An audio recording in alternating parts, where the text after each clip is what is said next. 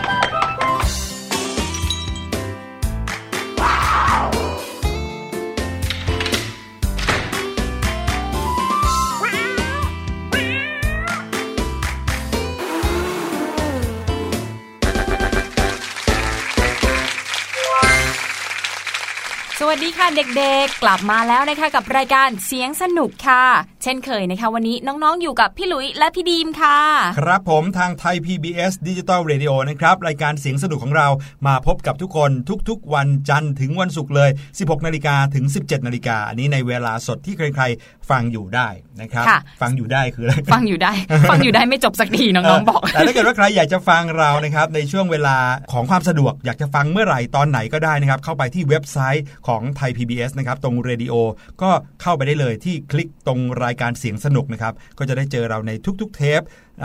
ทุกๆวันที่เราเคยเจอกันผ่านมา ฟังตอนไหนเมื่อไหร่ที่ไหนก็ได้เลยครับ ค่ะใช่แล้วล่ะค่ะพี่หลุยเพราะว่ามีน้องๆบางคนนะคะหลังเลิกเรียนเนี่ยอืมยังไม่ได้กลับบ้านทันทีนะคะครับชอบเล่นกีฬาอยู่กับเพื่อนๆโอ้โหอืมเด็กผู้ชายเนี่ยเตะบอลกันโอ้โหใช่ครับห้าโมงหกโมงยังไม่กลับบ้านเลยอ้าวแล้วเด็กผู้หญิงอย่างน้องดีมเวลาอยู่ที่โรงเรียนเนี่ยเล่นกีฬาอะไรกันครับอ่านหนังสือค่ะติวกันโอ้โหโอ้โหตั้งใจเรียนมากคุณแม่มาเห็นนี่ปรับปลื้มเลยเนี่ยฟังดูเป็นเด็กดีเด็กดีอ้าวแล้วไม่ชอบเล่นกีฬาเลยเหรอครับ ชอบค่ะตอนเด็กๆเนี่ยพี่ดิมก็ชอบเล่นวอลเลย์บอลแต่ว่าอืมตอนเรียนหรือว่าตอนสอบเนี่ยได้คะแนนไม่ค่อยดีนะคะแต่ว่าชอบตีเล่นกับเพื่อนๆมากกว่า เพราะว่าเป็นกีฬาที่ได้ใช้แรงเยอะดี ครับผมที่โรงเรียนของเราเนี่ยมีกีฬาให้เราเลือกหลากหลายชนิดมากเลย พี่หลุยชอบวิชาพละศึกษามากเลยครับพี่ดีมค่ะพอเวลาเราลงมาจากห้องเรียนใช่ไหมครับ ถึงเวลา พละศึกษาเนี่ยเราจะไม่ได้อยู่ในห้องเรียนใช่ไหมอ่าเราจะเดินต่อแถวกันแล้วก็ลงมาที่ลานของโรงเรียน ซึ่งบางทีก็จะเป็นสนามกีฬาเล็ก ๆ ของโรงเรียนเนี่ยสิ่งที่พี่หลุยชอบเลยนะครับและเป็นภาพที่พี่หลุยจำได้แม่นเลยนะ ก็คือการที่คุณครูเนี่ยเอากรงอันใหญ่ ๆมา นะครับอืมแล้วก็ในกรงเนี่ยมีลูกฟุตบอลลูกอะไรต่ออะไรเต็มกรงไปหมดเลยอ๋อคุณครูก็จะเข็นมาละเข็นออกมาเลยนะครับแล้วก็พอถึงเวลาปุ๊บเนี่ยในช่วง 20 นาทีแรกหรือว่า 15 นาทีแรกของคาบนะฮะคุณครูจะให้เล่นอะไรก็ได้ตามใจเลยอืมอ่าเอา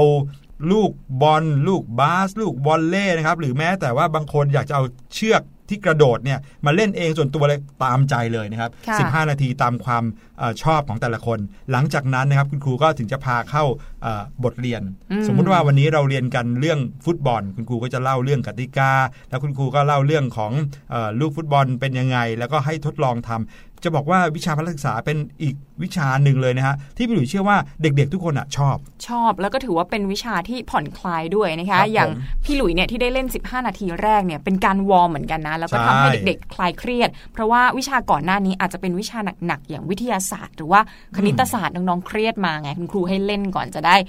ผ่อนคลายแล้วก็สดชื่นขึ้น ใช่นะคะครับ วิชาพละศึกษาของน้องๆ เป็นยังไงกันบ้างครับนะมีวิชาว่ายน้ำหรือเปล่าอ๋อบางคนนี่ก็โอ้โหลอง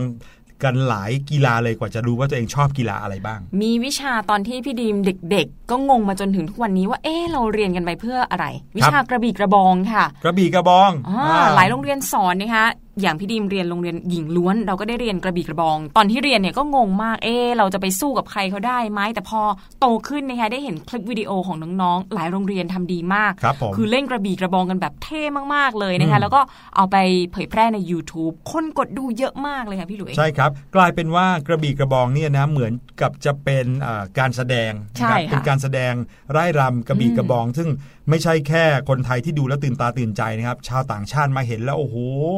ดูแล้วแบบว่านี่เป็นเอกลักษณ์หรือว่าเป็นสิ่งที่ประเทศเขาไม่มีอะพอมาเห็นปุ๊บนะ กลายเป็นสิ่งที่โอ้โห Amazing ในสายตาเท่ไปเลยชาวต่างชาตินะครับ ไม่แน่นะคะอาจจะเป็นกีฬาที่ฮิต เหมือนมวยไทยที่อืมฮิตในหมู่คนต่างชาติมากๆเลยนะ ใช่ เหมือนว่าว่าเขามาเรียนกันนะเนาะค่ะเขาแบบเออเห็นคนไทยทำได้ก็เลยอยากทำได้บ้าง แต่นอกจากนั้นนะครับในอ่าวิชาพละศึกษา หรือแม้แต่ในช่วงพักนะครับตอนพักเที่ยงอย่างเงี้ยหลังจากกินข้าวเสร็จปุ๊บ เด็กๆ ก็จะมองหาห้องเก็บของละห้องเก็บอุปกรณ์กีฬาเพื่อที่จะไปเอาอุปกรณ์กีฬามาเล่นมาแอบเล่นกันอ่าไม่ถึงต้องแอบเล่นนะครับเล่นได้จริงจังเนี่ยแหละนะครับแล้วก็กีฬาชนิดหนึ่งนะครับที่พี่หลุยชอบมากๆเลยนะครับก็คือ ปิงปอง อ๋อ เป็นกีฬาที่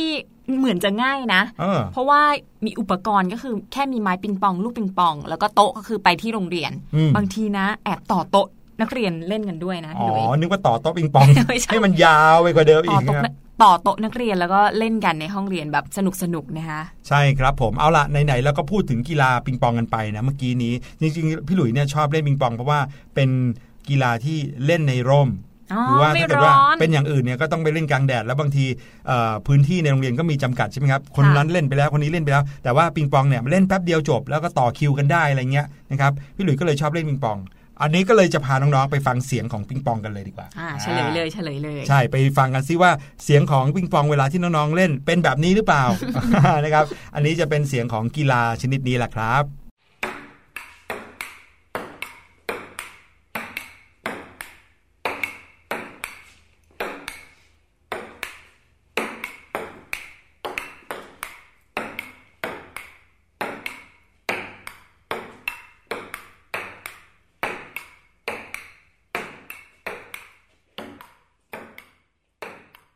หเสียงเวลาที่ลูกปิงปองกระทบกับโต๊ะเนี่ยมันรวดเร็วมากเลยนะคะครับคือถี่มากๆเลยปิ๊กปักปิ๊กปักปักปิ๊กปักปิ๊กไวมากไวมาก ครับผมในประเทศไทยเราเรียกปิงปองนะ แต่ว่าในประเทศอื่นๆเขาก็มีชื่ออื่นให้เรียกเหมือนกันนะครับ วันนี้ก็เลยจะพาน้องๆมารู้จักกับกีฬาปิงปองกันให้มากขึ้น วันนี้เนี่ยต้องบอกได้เลยว่าน้องๆฟังปุ๊บนะจะแบบว่า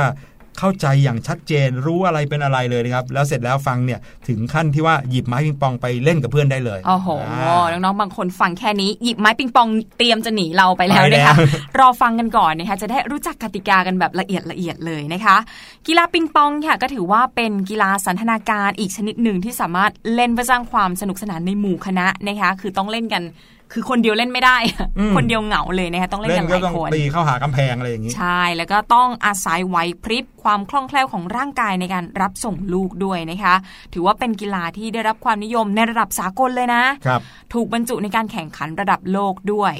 กีฬาปิงปองเนี่ยเริ่มขึ้นครั้งแรกเมื่อปีคริสตศักราช 1890 ค่ะโอ้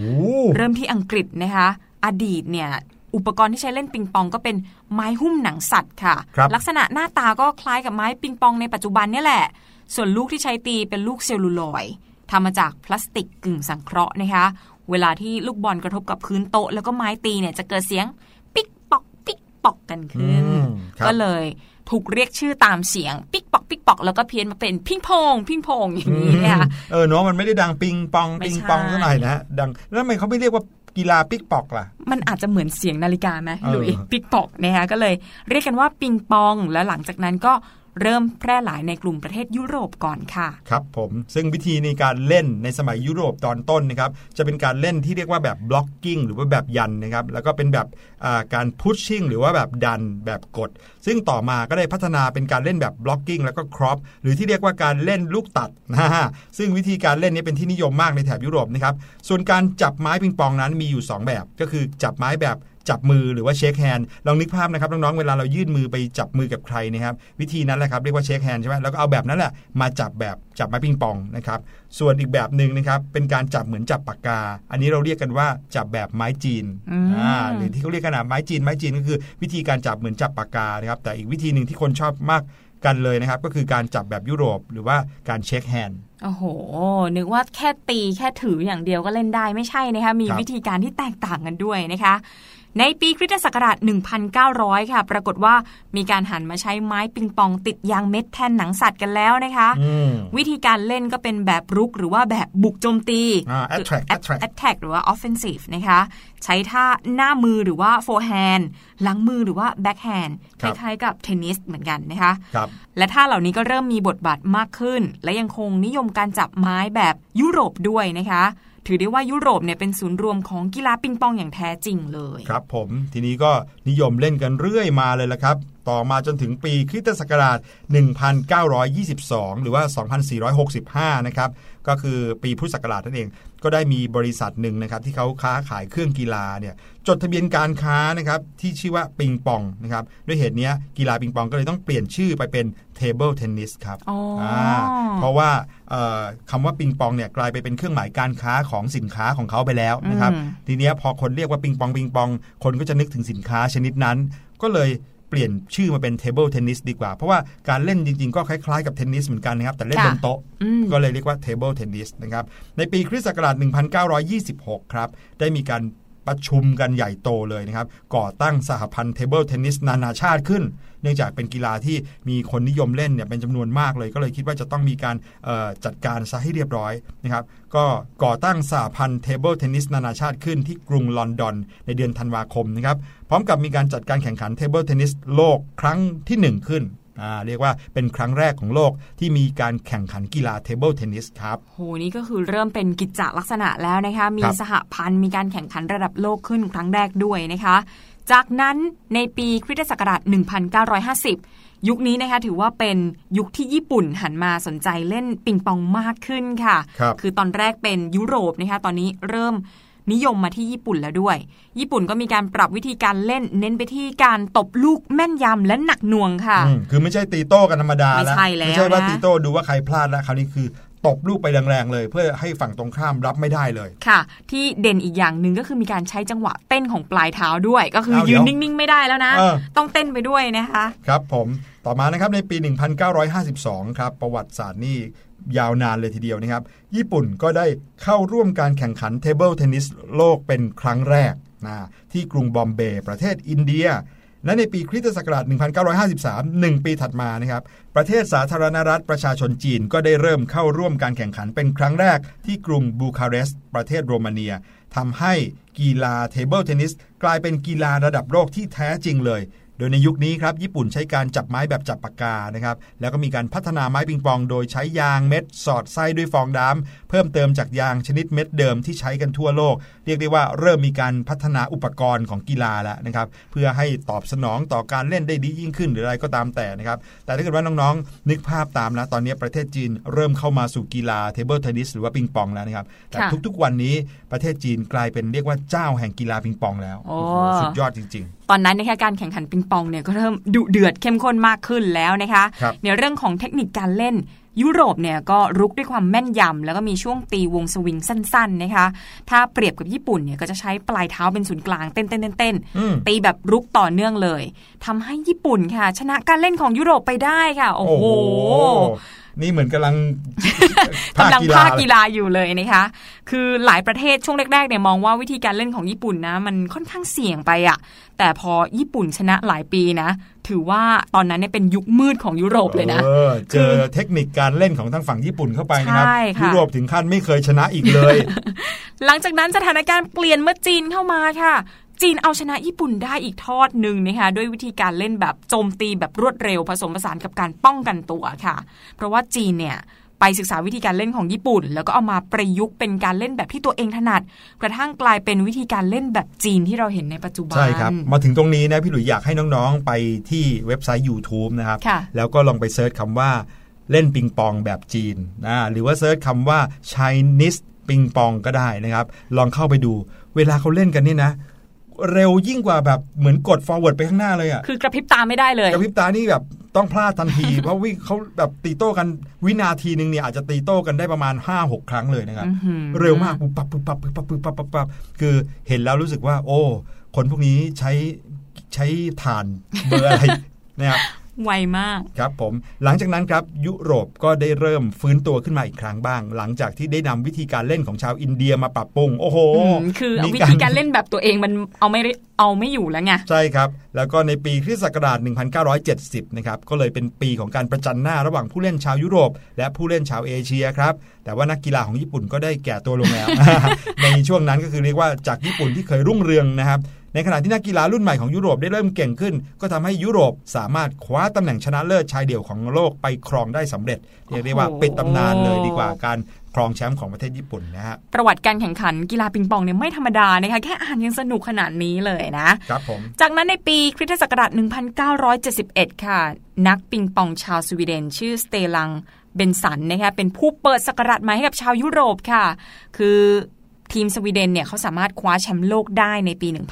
1973 นะคะครับทำให้ตอนนั้นนะยุโรปมั่นใจมากว่าวิธีการเล่นที่ปรับปรุงมาแล้วเนี่ยโอ้โห เอาชนะทีมอื่น ๆ ได้แน่นอนนะคะครับผมดังนั้นนักกีฬาของยุโรปและนักกีฬาของเอเชีย ก็เลยกลายเป็นคู่แข่งที่สำคัญกันค่ะครับขณะที่พวกนักกีฬากลุ่มชาติอาหรับละตินอเมริกาก็เริ่มพัฒนาการแข่งขันการฝึกแล้วนะคะ มีการแลกเปลี่ยนความรู้ด้านเทคนิค ทำให้การเล่นแบบตั้งรับที่เคยหายไปเนี่ยเริ่มกลับมามีบทบาทอีกครั้งหนึ่งด้วย โอ้โห นี่คือประวัติศาสตร์ของการเล่นกีฬาเทเบิลเทนนิสนะครับเรียกได้ว่ามีการพัฒนากันต่อเนื่องนะครับ หลังจากนั้นก็ได้เกิดการพัฒนาเทคนิคการเปลี่ยนหน้าไม้ในขณะเล่นลูกโอ้โหอุ้ยทำไงอะ่ะแล้วก็มีการปรับปรุงหน้าไม้ ซึ่งติดด้วยยางปิงปองนะครับที่มีความยาวของเม็ดยางมากกว่าปกติ อันนี้เป็นเรื่องของเทคโนโลยีแล้วนะครับ เมื่อวันเวลาผ่านไปเอ่ออุปกรณ์ที่เอามาใช้เนี่ยก็ต้องพัฒนาไปด้วยเพื่อจะ เรียกได้ว่ามีการวิจัยกันในกลุ่มนักวิทยาศาสตร์การกีฬาเลยแหละครับค่ะบอกว่าถ้าเกิดว่าจะทำให้เอ่อลูกปิงปองสามารถเด้งกับไม้แล้วนะครับ มีการสะท้อนกลับไปได้อย่างแรงและรวดเร็วก็ต้องเปลี่ยนแปลงหน้าไม้สักหน่อยนะครับ หรือว่าเปลี่ยนแปลงวัสดุที่ใช้สักหน่อย แถมบางทีนะครับ แค่รับไม่พอรับแล้วต้องสามารถควบคุมทิศทางของลูกตามใจที่ต้องการได้อีก โอ้โห เรียกได้ว่ามีการพัฒนาเทคโนโลยีในของกีฬาปิงปองนะครับ กันอย่างรวดเร็วเลยทีเดียว เรียกได้ว่ากีฬาเทเบิลเทนนิส หรือว่ากีฬาปิงปองเนี่ยเป็นกีฬาที่แพร่หลายไปทั่วโลกนะครับแล้วก็มีการพัฒนาอุปกรณ์ และมีวิธีการเล่นใหม่ๆ เกิดขึ้นตลอดเวลานะครับจนกระทั่งกีฬาเทเบิลเทนนิสได้ถูกบรรจุเป็นการแข่งขันประเภทหนึ่ง ในกีฬาโอลิมปิกเป็นครั้งแรกนะครับเมื่อปีคริสตศักราช 1988 หรือว่าปีพุทธศักราช 2531 ครับซึ่งครั้งนั้นจัดขึ้นที่กรุงโซลประเทศสาธารณรัฐเกาหลีครับ สำหรับประวัติกีฬาเทเบิลเทนนิสในประเทศไทยนะคะทราบเพียงว่าคนไทยเนี่ยคุ้นเคยแล้วก็เล่นกันมานานแล้วค่ะ ใช่ พี่หลุยส์ก็เล่นตั้งแต่เด็กเลยนะ รู้จักกันในชื่อปิงปองอย่างที่บอกไป แต่ว่าไม่ปรากฏหลักฐานแน่ชัดนะคะว่ามีการนำกีฬาชนิดนี้เข้ามาเล่นในประเทศไทยเมื่อไหร่ หรือว่าใครเป็นผู้นำเข้ามาค่ะแต่ว่าปรากฏว่ามีการเรียนการสอนมานานกว่า 30 ปีครับปี 2500 นะคะประเทศไทยมีการจัดตั้งสมาคมเทเบิลเทนนิสสมัครเล่นแห่งประเทศไทย และมีการแข่งขันของสถาบันต่างๆ รวมทั้งมีการแข่งขันชิงแชมป์ถ้วยพระราชทานแห่งประเทศไทยตั้งแต่นั้นเป็นต้นมาด้วยค่ะ โอ้โหไอเดียคือประวัติศาสตร์ของกีฬาปิงปองนะครับ มาดูถึงเรื่องของการเล่นกันบ้างอ่านะครับ แล้วก็มาดูว่าการเล่นกีฬาปิงปองนั้นได้อะไรบ้างนะครับ ต้องบอกก่อนว่ากีฬาปิงปองเนี่ยนะครับ มีเป็นกีฬาที่มีความยากในการเล่นนะ เห็นตีโต้กันไปกันมาเนี่ยนะครับ ยากผลพอสมควรเหมือนกัน เนื่องจากธรรมชาติของกีฬาประเภทนี้เนี่ยถูกจำกัดให้ตีลูกปิงปองลงบนโต๊ะของคู่ต่อสู้ ซึ่งบนฝั่งตรงข้ามมีพื้นที่เพียงแค่ประมาณ 4 ฟุตครึ่งคูณ 5 ฟุตเท่านั้นเองนะครับและลูกปิงปองก็ยังมีน้ำหนักเบามาก เบาขนาดไหนรู้ไหมฮะเพียงแค่ 2.7 กรัมเท่านั้นเองอื้อหือโอ้โหเบากว่ายา สีฟันหลอดหนึ่งซะอีกนะครับ โดยความเร็วในการเคลื่อนที่จากฝั่งหนึ่งไปอีกฝั่งหนึ่งเนี่ยใช้เวลาไม่ถึง 1 วินาที นี่ไงกระพริบตามไม่ได้ไง ใช่ทำให้นักกีฬานะครับต้องตีลูกปิงปองที่กำลังเคลื่อนมากลับไปทันที เรียกว่าต้องมีเอ่อประสาทสัมผัสอย่างรวดเร็วมากนะครับ ถ้าลังเลแล้วตีพลาดหรือไม่ตีเลยก็อาจจะทำให้ผู้เล่นนั้นเสียคะแนนได้ครับ โอ้โห คือหยุดคิดอะไรไม่ได้เลย ถ้าใช่เกิดเล่นปิงปองนะคะปุ๊บปั๊บปุ๊บปั๊บปุ๊บปั๊บปุ๊บปั๊บเลยนะฮะ ทีนี้มาดูประโยชน์ของการเล่นปิงปองกันบ้างดีกว่านะคะ เนื่องจากผู้เล่นเนี่ยต้องอาศัยความคล่องแคล่วว่องไวในทุกส่วนของร่างกายกีฬาชนิดนี้ก็เลยมีประโยชน์มากๆเลยครับประโยชน์อย่างแรกก็คือประโยชน์ทางด้านสายตาค่ะ เพราะว่าคนเล่นเนี่ย สายตาต้องมองลูกตลอดเวลาเลยนะคะ ที่สำคัญต้องสังเกตหน้าไม้ของคู่ต่อสู้ด้วย แล้วก็มองว่าลูกจะหมุนมาในลักษณะใดจะได้ตีโต้กลับโอ้โหได้อันนี้ขั้น advance เลยนะครับ สมองก็เหมือนกันนะครับ มีประโยชน์ต่อสมองของเราครับ ปิงปองนั้นเป็นกีฬาที่ต้องใช้สมองในการคิดอยู่ตลอดเวลาครับ รวมถึงต้องวางแผนการเล่นแบบฉับพลันอีกด้วย เหมือนอย่างที่พี่ดรีมบอกเมื่อกี้ครับว่าจะมัวแต่ลังเลมัวแต่คิดเนี่ยไม่ได้เลยแพ้แน่นอนนะครับเพราะฉะนั้นเนี่ยต้องฝึกสมองให้ไวนะลูกมาแบบไหนต้องตีกลับแบบไหนเนี่ยต้องคิดในเสี้ยววินาทีจริง ๆ ครับ ประโยชน์อีกอย่างคือประโยชน์ต่อมือนั่นเอง เพราะว่ามือที่ใช้จับไม้ปิงปองเนี่ยจะต้องคล่องแคล่วว่องไวนะคะรวมถึงต้องรู้สึกได้เมื่อลูกปิงปองสัมผัสถูกหน้าไม้โอ้โหคือประสาทสัมผัสทางมือก็ต้องมีเหมือนใช่กันครับรวมไปถึงข้อมือด้วยนะ ในการตีบางอย่างบางลักษณะเนี่ยจำเป็นต้องใช้ข้อมือเข้าช่วย ลูกถึงจะหมุนมากยิ่งขึ้นเออพี่หลุยเคยอันนี้ใช้วิธีแบบว่าหมุนข้อมือเพื่อให้ลูกเนี่ยมันหมุนติ้วติ้วติ้วติ้วอย่างเงี้ยทำได้เหมือนกันอ๋อเป็นไม่ธรรมดานะพี่หลุยเนี่ยเทคนิคอะเก่งจริงๆเลยนะคะ อีกอวัยวะหนึ่งก็คือแขนต้องมีพละกำลัง แล้วก็มีความอดทนในการฝึกซ้อมแบบสม่ำเสมอเพื่อให้เกิดความเคยชินด้วยครับนะคะผมลำตัวก็สำคัญนะครับ การตีลูกปิงปองในบางจังหวะเนี่ยต้องใช้ลำตัวเข้าช่วยคือต้องเอี้ยวตัวเพื่อให้เกิดแรงมากยิ่งขึ้นนะฮะอีกอย่างหนึ่งคือต้นขาค่ะ ผู้เล่นเนี่ยต้องมีต้นขาที่แข็งแรงด้วยนะครับเพื่อเตรียมความพร้อมในการเคลื่อนที่ตลอดเวลาใช่หเลมือนที่ยญี่ปุ่นทำกันเต้นไปเต้นมาตลอดเวลานะครับ แน่นอนครับอยากให้เต้นได้ตลอดหัวเข่าก็ต้องดีด้วยนะครับผู้เล่นต้องย่อเข่าเพื่อเตรียมพร้อมในการเคลื่อนที่ไปทางซ้ายทางขวาได้อย่างรวดเร็ว ที่สำคัญอีกอย่างก็คือเท้าค่ะ ถ้าเท้าไม่เคลื่อนที่เข้าหาลูกปิงปองนะ ก็จะทำให้ตามตีลูกปิงปองไม่ทันนั่นเองโอ้ค่ะโหเกิดประโยชน์สุดๆนะครับ กับค่ะร่างกายของเราหลายส่วนจริง ๆ นะครับ กับการแค่กีฬาปิงปองที่เราเห็นโต๊ะแค่ขนาดไม่เท่าไหร่เนี่ยนะฮะ ค่ะคือเหมือนเราจะไม่ได้ขยับตัวเลยนะ คนฮะเล่นปิงปอง แต่ว่าพอดูประโยชน์ที่ได้รับเนี่ยหลายอย่างเลยนะคะพอๆกับการ cardio เลยนะคะเนี่ย ใช่ครับอะทีนี้มาดูวิธีการเล่นกีฬาปิงปองหรือว่าเทเบิลเทนนิสกันบ้างครับ เริ่มที่การส่งลูกที่ถูกต้องค่ะ คือลูกเนี่ยจะต้องอยู่ที่ฝ่ามือ แล้วก็โยนขึ้นไปในอากาศ สูงไม่น้อยกว่า 16เซนติเมตรวัดกันขนาดนี้เลยนะคะอันนี้นี่คือไปถามมาจากกูรูด้านปิงปองเลยหรือเปล่าฮะเนี่ยค่ะการรับลูกที่ถูกต้องครับ เมื่อลูกเทนเอ่อลูกเทเบิลเทนนิสหรือว่าลูกปิงปองเนี่ยถูกตีข้ามตะข่ายมาหาของมาหาแดนของเราหรือว่าฝั่งของเราแล้วเนี่ยต้องตีกลับให้ข้ามตะข่ายไปนะครับ ไม่ใช่ว่าตีแล้วให้เด้งฝั่งเราก่อน ต้องตีแล้วให้ไปตกที่ฝั่งนู้นข้ามเลยไปเลยนะครับลูกที่ส่งให้ใหม่ก็คือลูกเสิร์ฟติดตะข่ายเนี่ยนะครับ ก็จะทำให้ฝั่งตรงข้ามแพ้ หรือว่าฝั่งเราแพ้ได้ถ้าเกิดว่าเสิร์ฟติดตะข่ายนะครับ แล้วก็เรียกว่าถ้าเกิดว่าลูกที่ส่งมาหาเรานะครับ แล้วเราส่งกลับไปไม่ตกแดนคู่ต่อสู้ ไม่ว่าจะออกไปหรือว่าตกแดนตัวเองก่อน อันนี้ก็เสียคะแนนครับ ส่วนการแข่งขันมี 2 ประเภทด้วยกันก็คือประเภทเดี่ยวและประเภทคู่นั่นเองค่ะ วิธีการนับคะแนนนะคะ ถ้าผู้เล่นทำผิดกติกาก็จะเสียคะแนนค่ะ โอ้โห ไม่ยอมให้ไม่ยอมผิดกไม่ติยอมกาเลย ผู้เล่นหรือว่าคู่เล่นที่ทำคะแนนได้ 11 คะแนนก่อนเป็นฝ่ายชนะไปเลยอืมยกเว้นว่าทั้งสองฝ่ายเนี่ยทำคะแนนได้ 10 คะแนนเท่ากัน ต้องเล่นต่อนะคะครับโดยฝ่ายไหนที่ทำคะแนนได้มากกว่าอีกฝ่าย 2 คะแนนจะถือว่าเป็นผู้ชนะค่ะอ่าเขาเรียกว่าดิวดิวดิวดิวอ่าพอเล่นแล้วแบบอีกอีกหนึ่งคะแนนจะชนะแล้วเนี่ยแต่กลับกลายเป็นว่าอีกฝั่งหนึ่งก็ได้ 10 คะแนนเหมือนกันคราวนี้ต้องเล่นไปจนกว่าจะห่างกัน 2 คะแนน เอาเป็น 11 ต่อ 10เนี่ยจะยังไม่ชนะนะครับค่ะต้องทำให้ได้ 12 ต่อ 10 แบบนี้ถึงจะชนะนะครับนี่ก็คือการเล่นกีฬาปิงปอง แต่ส่วนใหญ่แล้วเนี่ยพี่หลุยเวลาเล่นเนี่ยไม่ต้องร้อยถึง 11 นะครับเอาแบบว่า 3 ลูกไข่ 5 ลูกออกนะสามลูกไข่คือหมายถึงว่า ถ้าแพ้ 3 ต่อ0เนี่ยออกเลยออกไปนะครับเลยหรือไม่ก็ถ้าไม่ไม่ใช่ 3 ต่อ0นะครับ1 1 1 2 2 1 2 2เนี่ยเล่นไปถึง 5 ใครได้ 5 ก่อนก็ชนะ คนที่แพ้ก็ต้องออกแล้วให้คนอื่นเข้ามาเล่นแทน อ๋อ เพื่อนที่รอคิวจะได้ไม่ต้องรอนานนะใช่ครับ นี่ก็โอ้โหเป็นความรู้ที่เกี่ยวกับกีฬาเทเบิลเทนนิสหรือว่าปิงปองเรียกง่าย ๆ ในภาษาบ้านเรานะคะ เป็นไงคุยกันอย่างละเอียดเลยนะครับคุยเรื่องปิงปองวันนี้เรียกได้ว่าไม่ต้องคุยเรื่องปิงปองอีกแล้ว เพราะว่ารู้ทุกอย่างแล้วจริง ๆ เลยครับ แต่ว่าน้องๆอย่าเพิ่งแอบหนีไปเล่นปิงปองนะคะรอฟังรายการของเราให้จบ เพราะว่ายังมีเรื่องราวสนุกๆให้ฟังกันในช่วง Learning Song ค่ะ พักสักครู่ค่ะ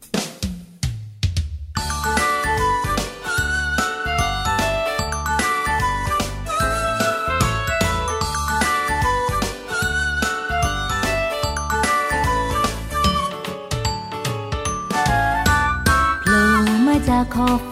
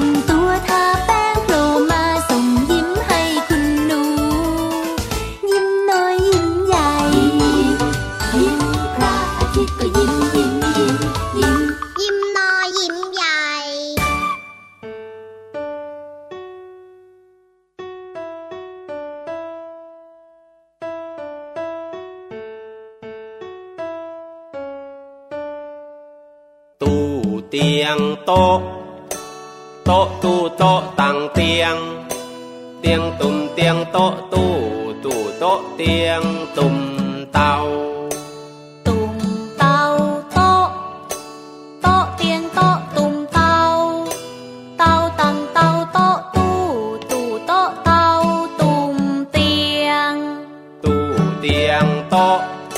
តោទូតោតាំងទៀងទៀងទុំទៀងតោទូទូតោទៀង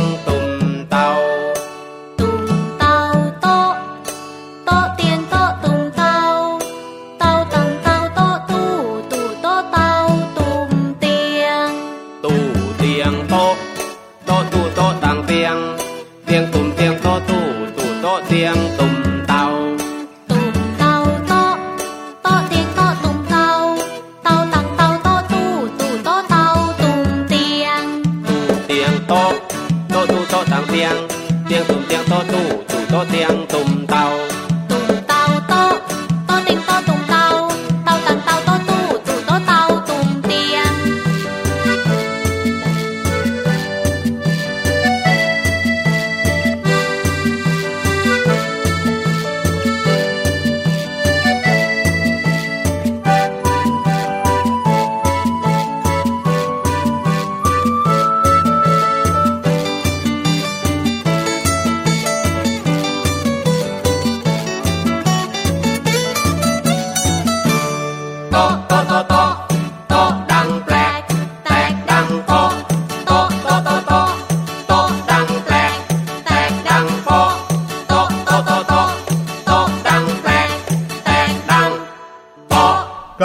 รายการเสียงสนุกครับ แน่นอนช่วงนี้ช่วงที่ 2 ของรายการก็ต้องเป็นช่วง Learning Song ช่วงนี้นะครับเด็กๆก็จะได้มาฟังเพลงกันนะครับ ที่พี่หลุยและก็พี่ดีมคัดสรรมาเลือกมาให้เลยว่าเพลงในแต่ละวันนั้น จะเป็นเพลงที่ได้ประโยชน์ในเรื่องของอาความคิด หรือว่าบางทีได้ได้ประโยชน์ในเรื่องของความรู้รอบตัวเพิ่มเติมด้วยครับ คือน้องๆบางคนบอกนะคะพี่หลุยว่าฟังเพลงในรายการแล้วมันเพลินอะบางทีก็ไม่รู้ฟังแต่จังหวะ ไม่รู้ว่าประโยชน์ที่พวกเราจะพูดคุยกันคือเรื่องอะไร แต่ว่าไม่เป็นไรค่ะเพราะว่าช่วงนี้นะ เราจะขยี้แล้วเราก็จะบดเนื้อหาความรู้ให้น้องนี่ๆฟังอีกรอบหนึ่งหลังจบเพลงสนุกๆค่ะ ครับผมและ Learning Song ในวันนี้นะครับเป็นอีกหนึ่งเพลงนะครับที่เอ่อพูดถึงเรื่องของสิ่งที่เราเห็นทุกๆวันเนี่ยแหละครับ บางคนเนี่ยไปโรงเรียนเนี่ยได้เห็นทุกวันเลยนะครับ แต่ว่าอาจจะไม่รู้ที่มาที่ไป แล้วก็ไม่รู้ว่าวิธีการปฏิบัติต่อสิ่งนี้จริง ๆ แล้วควรทำยังไงนะครับอืมเพลงนั้นก็คือเพลงทางม้าลาย เราไปฟังเพลงนี้กันดีกว่าครับช่วง ม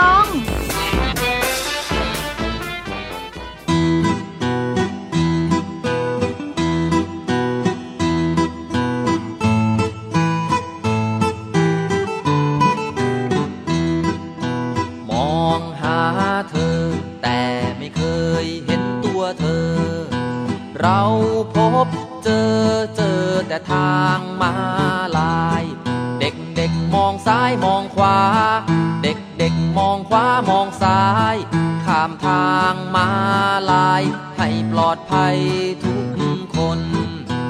มองหาเธอ แต่ไม่เคยเห็นตัวเธอ เราพบเจอเจอแต่ทางมาลาย เด็กเด็กมองซ้ายมองขวา เด็กเด็กมองขวามองซ้าย ข้ามทางมาลาย ให้ปลอดภัยทุก อบคุณรถยนต์ให้ข้ามถนนตรงทางมาลาย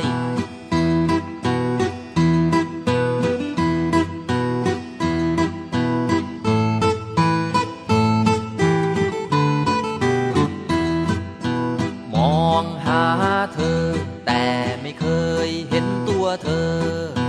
เราพบเจอเจอแต่ทางมา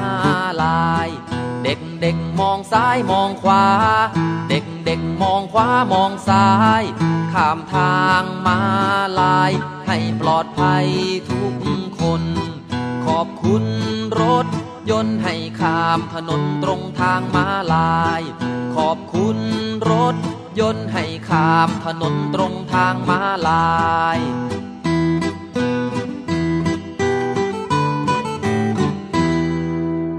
น้น้องๆหลายคนนะคะอาจจะไม่สังเกตว่าบริเวณหน้าโรงเรียนของเราเนี่ยจะมีทางม้าลายอยู่ครับหลายที่เลยนะคะเพื่อให้น้องๆเนี่ยข้ามถนนเดินทางเข้าโรงเรียนอย่างปลอดภัใช่ยใช่นะคะพี่หลุยเนี่ย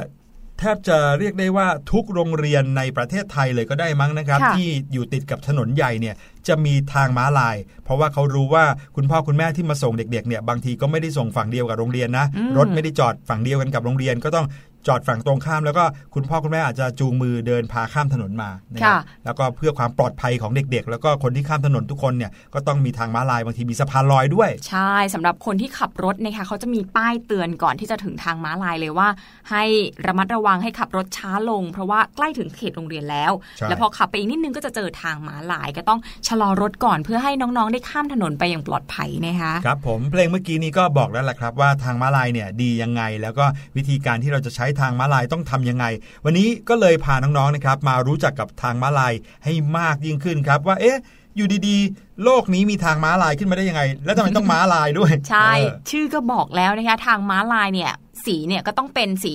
ชมพูกับเหลืองนั่นเองนะคะไม่ไม่ใช่ใช่ อันนั้นมันยีราฟไม่ใช่อีกเป็นสีขาวดำค่ะ แต่ว่าน้องๆทราบไหมคะว่าก่อนหน้านี้เนี่ย ทางม้าลายที่เราเห็นในปัจจุบันเนี่ย ไม่ใช่สีขาวดำอย่างที่เห็นในปัจจุบันนะจริงเหรอฮะไม่ใช่เป็นเลสียชมพูเหลืองเลยเหรอไม่ใช่ค่ะ ต้องตั้งใจฟังกันให้ดีๆนะคะว่าก่อนที่ทางม้าลายจะมาเป็นสีขาวดำเนี่ย เคยเป็นยังไงเคยมีหน้าตายังไงกันมาก่อนนะคะ ทางม้าลายเนี่ยเริ่มใช้กันมาตั้งแต่ต้นศตวรรษที่ 19 เลยทีเดียวนะคะโอ้โหเพื่อเป็นสัญลักษณ์ให้คนข้ามถนนเพื่อความปลอดภัยค่ะ คือย้อนกลับไปเมื่อปีคริสตศักราช 1951 นะคะ ตอนนั้นเนี่ย ในอังกฤษเนี่ยมีการใช้รถยนต์กันมากขึ้นค่ะ แล้วก็เกิดอุบัติเหตุ รถยนต์ชนคน จนทำให้เกิดความกังวลนะคะว่าเอ๊ะเราควรจะมีสัญญลักษณ์อะไรให้คนข้ามถนนแล้วรถเนี่ยต้องหยุดเพื่อที่ให้คนข้ามถนนอย่างปลอดภัยหรือเปล่ามโอ้โห ทางม้าลายอันแรกของโลกมันเกิดขึ้นที่ประเทศอังกฤษนี่เองเหรอครับ ใช่แล้วล่ะค่ะ แล้วก็เกิดขึ้นในปีนั้นนะคะ แต่ว่าตอนนั้นนะทางม้าลายก็ยังคงเป็นสัญลักษณ์ธรรมดาไม่ได้โด่งดังอะไรค่ะอืมแต่ว่า 20 ปีหลังจากนั้นค่ะพี่หลุย ทางม้าลายแห่งแรกของโลกอันนี้ กลายเป็นจุดท่องเที่ยวที่โด่งดังอย่างไม่คาดฝันเลยนะคะครับ เนื่องจากว่า เพราะว่ามีวงดนตรี rock and roll ชื่อดังค่ะ ชื่อว่าวง The Beatles อืมเขาใช้ทางม้าลายบนถนน Abbey นะคะ เป็นภาพหน้าปกอัลบั้มค่ะ ทีนี้ก็เลยทำให้ทางม้าลายอันนี้เนี่ยแหละ โด่งดังไปทั่วโลกเอเลอยใคร ๆ ก็อยากที่จะมาเดินผ่านทางม้าลายอันนี้เลยเนี่ยพี่หลุยส์กำลังจะถามอยู่พอดีเลยครับว่าที่เนี่ยคนเข้ามาเที่ยวกันบ้างหรือเปล่า เพราะว่าลองนึกดูสิครับว่าถ้ามันเป็นทางม้าลายอันแรกของโลกเนี่ยคนคงอยากจะเห็นนะค่ะแต่กลายเป็นว่าทางม้าลายอันแรกของโลกอันเนี้ยคนที่อยากมาเขามากัน เพราะว่ามีวง The Beatles เนี่ยนะครับมาเดินข้ามทางม้าลายนี้ แล้วก็ถ่ายรูปไปเป็นหน้าปกอ่า แผ่นเสียงของเขาอืมอืมอยากไปดูบ้างจังเลยนะฮะใช่ค่ะ แต่ละปีก็มีคนเดินทางไปถ่ายรูปไปเซลฟี่กับทางม้าลายอันนี้นะคะทำให้ถนนแห่งนี้เนี่ยกลายเป็นมรดกโลก แล้วก็เป็นจุดท่องเที่ยวที่เป็นไฮไลท์หนึ่งของอังกฤษเลย ครับผม แต่ว่าก่อนที่จะมีทางม้าลายที่ Abbey Road ค่ะ ก็ได้มีการออกแบบแล้วก็ทดสอบใช้ทางม้าลายที่อื่นมาก่อนแล้วนะคะ คือตั้งแต่ปีคริสตศักราช1930 สมัยนั้นเนี่ยทางข้ามไม่ได้มีลักษณะเป็นการตีเส้นขาวดำอย่างที่เราเห็นนะคะแต่ว่าเป็นการปักหมุดด้วยปุ่มเหล็กเล็ก ๆ บนเส้นถนนค่ะโอ้โหทีนี้เวลาเราขับรถเราก็จะรู้ไงคะเวลาที่มีหมุดอยู่ที่ถนนนะคะครับนอกจากนั้นก็มีการใช้เสาติดตั้งด้านข้างบนทางเท้า เพื่อให้สัญญาณกับคนข้ามด้วย เวลาผ่านไปเรื่อยๆเนี่ยทางข้ามก็มีการพัฒนามากขึ้น มีการติดตั้งโคมไฟเพื่อให้สัญญาณชัดเจนขึ้นครับ หลังจากนั้นก็พัฒนามาเป็นการทาสีบนพื้นถนนเพื่อให้เป็นสัญลักษณ์นั่นเอง ช่วงแรกๆนะคะสีที่ใช้ทาก็คือสีเหลือง สีฟ้า สีขาว สีแดงค่ะ กระทั่งในปี 1949 รัฐบาลอังกฤษก็ตัดสินใจ ใช้สีเหลืองกับฟ้าในการทาสีทางข้ามถนน แล้วก็ทางข้ามสีเหลืองฟ้ามากกว่าพันจุด ก็ถูกติดตั้งอย่างแพร่หลายไปทั่วอังกฤษเลยอืมนี่เองที่พี่ดรีมบอกเมื่อกี้นี้นะครับว่าในยุคแรกของทางม้าลายไม่ใช่สีขาวกับดำไม่ใช่เป็นสีค่ะฟ้ากับสีเหลืองนี่เองนะครับโอ้ยดูพาสเทลดีนะคะตอนครับนั้นนะคะ แต่ว่า 2 ปีให้หลังค่ะในปี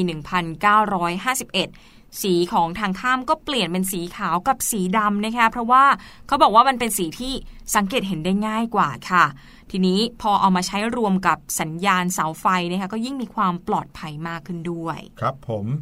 แสงสัญญาณนั้นนะครับมีชื่อเรียกตามผู้ที่เสนอแนวคิดนี้นะครับว่า เบลิชาเบคอนนะครับ ต่อมาก็ได้พัฒนามาเป็นแสงไฟให้สัญญาณคนข้ามนั่นเองนะครับ ที่แบบว่าเป็นภาพคนยืนหยุดนะครับ สีแดงแล้วก็เป็นภาพคนเดินข้ามสีเขียว ในช่วงยุคล่าอาณานิคมของอังกฤษนะคะการใช้เส้นทางข้ามหรือว่าทางม้าลายเนี่ย ถือได้ว่าเป็นสัญลักษณ์ให้สัญญาณคนข้ามและผู้ขับขี่ยานพาหนะ ไอเดียนี้ค่ะได้รับการยอมรับไปทั่วโลกเลย กลายเป็นทางม้าลายที่ไม่ว่าเราจะอยู่ที่ไหนก็เห็นทุกที่ แล้วก็เข้าใจความหมายเลยเหมือนเป็นสัญลักษณ์สากลอใช่ย่างนี้เลยนะคือคะถ้าเห็นเป็นแบบว่าแถบสีขาวๆบนพื้นถนนรู้เลยว่าเนี่ยคือทางม้าลาย เรียกว่าเป็นสัญลักษณ์เดียวกันที่เข้าใจเหมือนกันทั่วโลกนะครับ เพราะฉะนั้นเนี่ยคนที่ขับขี่รถยนต์และยานพาหนะต่างๆ ก็ต้องจอดหลังเส้นทางม้าลายนะคะ แต่ว่าพี่ดิมสังเกตนะคะพี่หลุยอืมหลายคันเลยจอดล้ำเส้นไปนะคะอืมจอดเบรกทับไม่เส้นทันก็มีนะคะ อันนี้ครับถืผอมว่าผิดกฎหมายนะคะ บ้านเราเนี่ยจะต้องถูกปรับด้วย แต่ว่าค่าปรับอาจจะไม่เยอะสักเท่าไหร่นะคะ ประมาณ500 บาทต่อกระทง แต่ถึงค่าปรับจะไม่เยอะนะคะ เราก็ไม่ควรที่จะละเลยเรื่องนี้นะคะ ต้องเคารพกฎจราจรกันด้วย ใช่แล้วครับ อันนี้ฝากถึงน้องๆนะครับ ที่อาจจะนั่งรถอยู่กับคุณพ่อคุณแม่ อย่าลืมนั่งอยู่ข้างๆกันแล้วก็เตือนกันนะครับ ว่าเออวิธีการขับรถที่จะทำให้เราถูกกฎจราจรนั้น ก็จะนอกจากจะปลอดภัยแล้วก็ยังไม่ผิดกฎจราจรด้วยครับ นั่นก็คือเรื่องราวของทางม้าลาย แล้วก็กำเนิดทางม้าลายนะครับ ที่พวกเราข้ามกันทุกวันนะครับ เราก็ได้รู้แล้วว่า ออกกำเนิดครั้งแรกกันที่ประเทศอังกฤษนี่เองนะครับ แล้วก็เคยเป็นสีฟ้ากับสีเหลืองมาก่อนอืมอืมเดี๋ยวเราพักกันอีกครู่เดียวนะคะเด็กๆ แล้วเดี๋ยวกลับเข้าสู่ช่วงสุดท้ายของรายการ นั่นก็คือช่วงเสียงแสนสนุกค่ะ สบัดจินตนาการ สนุกกับเสียงเสริมสร้างความรู้ในรายการ เสียงสนุก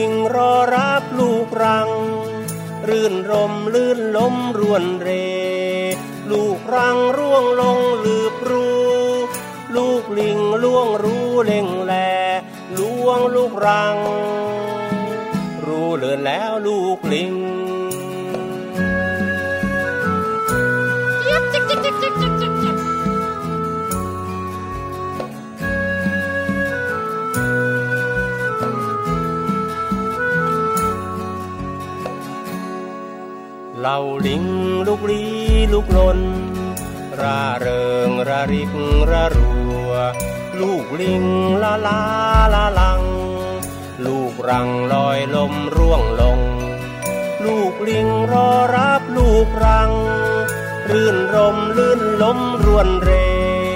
ลูกรังร่วงลงลืบรูลูกลิงล่วงรู้เล่งแลล่วงลูกรัง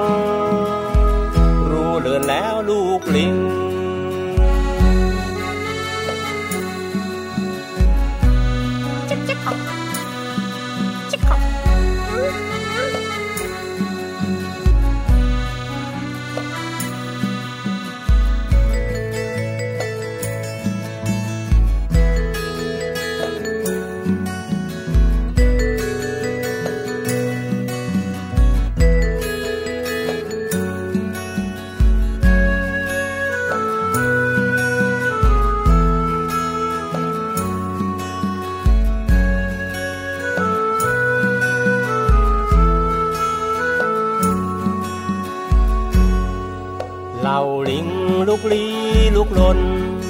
ร่าเริงระริกระรัว ลูกลิงละลาละลัง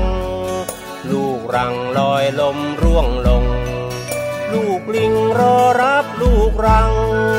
รื่นรมลื่นลมรวนเร ลูกรังร่วงลงลืบรูลูกลิงล่วงรู้เล่งแลล่วงลูกรัง เลือนแล้วลูกลิง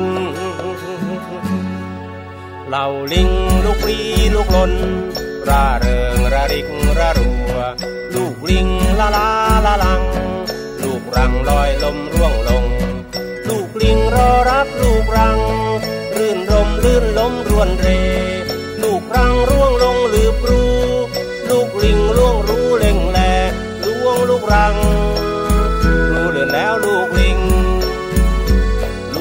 รัง รู้เลือนแล้วลูกลิงลวงลูกรัง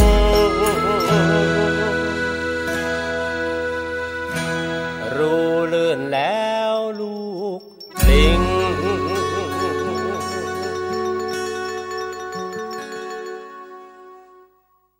เราลิงลูกลีลูกลนร่าเริงระริกระรัว ลูกลิงละลาละลัง รังลอยลมร่วงลง ลูกลิงรอรับลูกรัง รื่นรมลื่นล้มรวนเร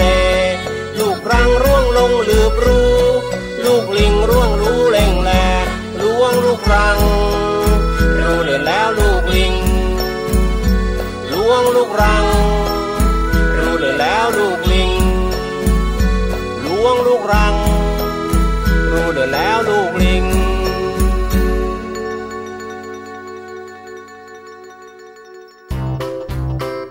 สบัดจินตนาการ สนุกกับเสียง เสริมสร้างความรู้ในรายการ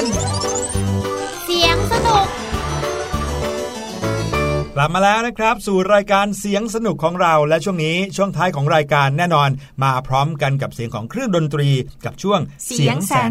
ครับะโอ้โหช่วงนี้เนี่ย พี่หลุยเกริ่นเอาไว้ตั้งแต่เมื่อวานแล้วนะคะว่าจะให้ฟังเสียงของเครื่องดนตรีชนิดไหนค่ะ ครับผมเมื่อวานนี้เราฟังเสียงของโหวตกันนะครับ ซึ่งก็เป็นเครื่องดนตรีของไทยพื้นเมืองภาคอีสานนะครับ ซึ่งเสียงของเขาเนี่ยก็จะกังวานใสนะครับแล้วก็ฟังเบาๆผ่อนคลาย แต่ว่ารู้หรือไม่ว่าเครื่องดนตรีที่เป็นต้นกำเนิดจริง ๆ ที่เป็นเรียกว่าเป็นต้นกำเนิดของเจ้าโหวตเนี่ยนะครับมาจากกรีกโบราณนู่น โอ้โหาคือนะครับ เราเนี่ยรู้จักกันในฐานะเครื่องดนตรีของชาวอีสาน แต่ว่าความครับจริงแล้วเนี่ยมาตั้งแต่ยุคกรีกโบราณเลยนะคะอ่าอยากรู้กันเพิ่มขึ้นหรือยังครับถ้างั้นไปเข้าสู่ช่วงนี้กันครับ เสียงแสนสนุกครับ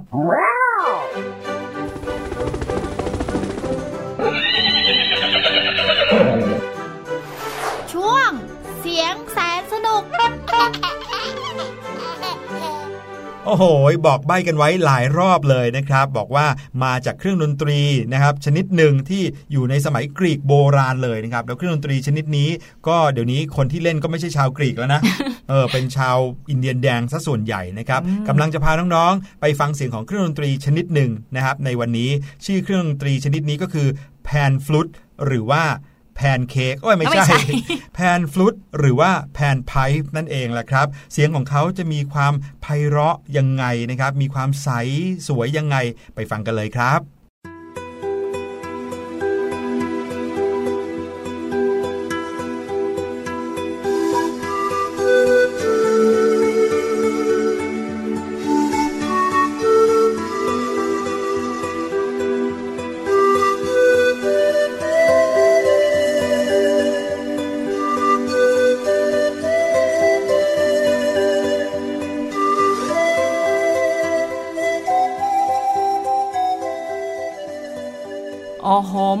ฟังเสียงของโหวตไปแล้วพี่ดิมก็เคลิ้มเกือบจะหลับแล้วนะคะพอครัมาบฟังแพนฟรุตวันนี้หลับไปเลยค่ะพี่หลุยบอกได้เลยนะครับว่าเครื่องดนตรีแพนฟลุตเนี่ยนะครับเอาไว้ใช้ในการบรรเลงเพลงนี้นะครับที่เพิ่งฟังเพิ่งฟังไปเมื่อกี้มาตั้งแต่ยุคสมัยแรกเลยนะครับจนถึงทุกวันนี้ก็ยังคงเป็นเสียงของเพลงที่พวกเราเนี่ยคุ้นเคยกันอยู่นะครับคุณพ่อคุณแม่ก็คุ้นเคยกันดีกับเสียงของเพลงที่เพิ่งจบไปเมื่อสักครู่นี้นะครับส่วนแพนฟลุตนั้นมีที่มาไม่ธรรมดาเลยนะครับ แพนฟลูตหรือที่เรียกว่าแพนไพป์เนี่ยเป็นเครื่องดนตรีชนิดหนึ่งที่เป็นกลุ่มของเครื่องดนตรี บนพื้นฐานของหลักการใช้หลอดปิด ประกอบด้วยหลายท่อความยาวต่างกันนะครับความยาวจากสั้นไปยาวนะครับหน้าตาของเจ้าโวตที่เราพูดถึงเมื่อวานนี้เนี่ยนะครับเป็นลักษณะทรงกระบอกที่มีความยาวของแท่งรูๆเนี่ยนะครับแตกต่างกันแต่ว่าล้อมเป็นวงกลม แต่ว่าเจ้าแพนฟลุตเนี่ยนะครับหน้าตาแตกต่างกันครับ มีความยาวของท่อหลากหลายนะครับ แต่ว่าจะค่อยๆเรียงจากสั้นไปยาวจากซ้ายไปขวานะครับ เพราะฉะนั้นเวลาเล่นเนี่ยก็จะต้องขยับปากคล้ายๆ กับหีบเพลงเลยนะครับ แต่ว่าเสียงก็จะดังกังวานแบบที่ได้ยินไปเมื่อกี้นี้นะครับ มีหลากหลายรูปแบบแพนฟลุตนั้นได้รับความนิยมมานานเลยนะครับ เป็นเครื่องดนตรีพื้นบ้าน ท่อมักจะทำจากไม้ไผ่ อ้อยยักษ์ หรือว่ากกท้องถิ่นนะครับ แต่ว่าวัสดุอื่นๆที่ใช้กันก็คือมีไม้ พลาสติกก็ใช้โลหะก็ใช้เหมือนกันหรือบางที่นะครับ ถ้าแพงจัดๆเลยก็คืองาช้างโอ้โหแต่ว่าเขาก็ไม่ค่อยนิยมใช้งาช้างกันนะครับ เพราะว่าต้องไปเอามาจากช้างอะนะครับแพนฟลุตนั้นเรียกชื่อตามเทพเจ้าของกรีกนะครับที่ชื่อว่าแพนนะครับอืมท่อแต่ละท่อของแพนฟลุตจะถูกปิดปลายด้านหนึ่งที่ยื่นออกมานะครับซึ่งก็จะทำให้เกิดเสียงสูงต่ำที่แตกต่างกัน ในสไตล์อเมริกาใต้นะครับดั้งเดิม ท่อจะมีการปรับแต่งให้มีเสียงที่ถูกต้อง โดยการวางก้อนกรวดขนาดเล็ก หรือว่าเมล็ดข้าวโพดแห้งลงด้านล่างของท่อด้วยนะครับเครื่องดนตรีสมัยใหม่แพนไพป์หรือว่าแพนฟลุตสไตล์โรมาเนีย จะมีรูปทรงที่โค้ง ซึ่งใช้ขี้ผึ้งเป็นเครื่องมือในการปรับแต่งรูปร่างนะครับเครื่องมือพิเศษที่ใช้ในการวางหรือเอาขี้ผึ้งจุกหรือว่าจุกยางมาใช้กับแพนฟุต ซึ่งเรียกได้ว่าง่ายต่อการปรับแต่งและสะดวกในการใช้งานมากยิ่งขึ้นนะครับถ้าใครเห็นหน้าตาของแพนฟุตเนี่ยก็จะรู้เลยว่าแตกต่างกันกับอ่าโหวตโหวตของของไทยเรามากเลยเพราะว่าโหวตของไทยเราเป็นทรงกระบอกค่ะแต่อันนั้นของเขาจะเป็นแผงยาวๆนะครับแต่ว่าเสียงของเขาจะใหญ่ดังกังวานกว่าครับค่ะผมแพนฟลุตนะคะมีความนิยมแพร่หลายในแถบประเทศเปรู ซึ่งบางคนเขาก็ให้ชื่อว่าขลุ่ยอินคาค่ะอืมคำนี้บางทีอาจจะคุ้นหูกว่านะครับอินคาก็แบบว่าเป็นชาวเผ่า ครับผม นอกจากนั้นก็มีเป็นที่นิยมในแถบยุโรปหลาย ๆ ประเทศด้วย อย่างที่โรมาเนียก็มีนักเป่า pan flute ที่มีชื่อเสียงหลายคนนะคะครับในแถบเอเชียเนี่ยอาจจะยังไม่เป็นที่รู้จักมากนัก แต่ว่ามีบางประเทศที่นิยมเครื่องดนตรีชนิดนี้ อย่างเช่น จีน เกาหลี แล้วก็ฟิลิปปินส์นั่นเองค่ะ ครับผมนั่นก็คือเครื่องดนตรีที่มีความคล้ายคลึงกับโหวตที่ได้ฟังไปเมื่อวานนี้ ใครที่ไม่ได้ฟังเมื่อวานนี้ ย้อนฟังย้อนหลังได้นะครับเป็นเครื่องดนตรีอีกแบบหนึ่งที่เป็นเสียงเบาสบายไพเราะมากๆ และวันนี้ก็เป็นอีกอันหนึ่งที่คล้ายกัน เรียกได้ว่าเป็นเอ่อบรรพบุรุษของโหวตเลยก็ว่าได้ก็คือแพนฟลุตนั่นเองครับส่วนวันพรุ่งนี้นะคะพี่หลุยพี่ดีมจะมีเสียงเครื่องดนตรีชนิดไหนมาให้น้องๆฟังต้องรอติดตามกันค่ะสำหรับวันนี้นะคะหมดเวลาของรายการเสียงสนุกกันแล้ว เราพบกันใหม่วันพรุ่งนี้ 16นาฬิกาถึง 17นาฬิกาวันนี้พี่หลุยและพี่ดีมลาน้องๆไปก่อน สวัสดีสค่ะวัสดีครับ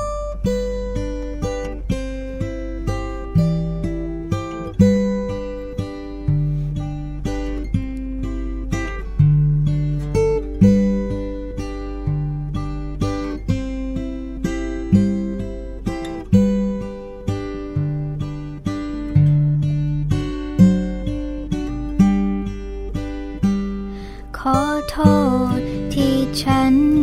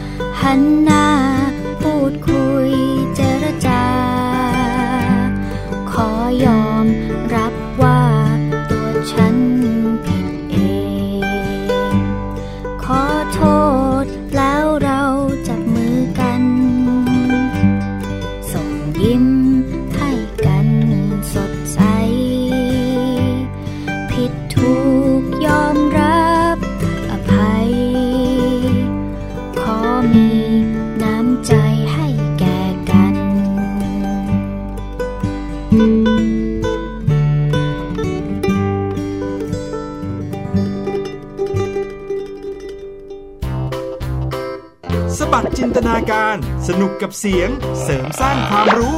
ในรายการ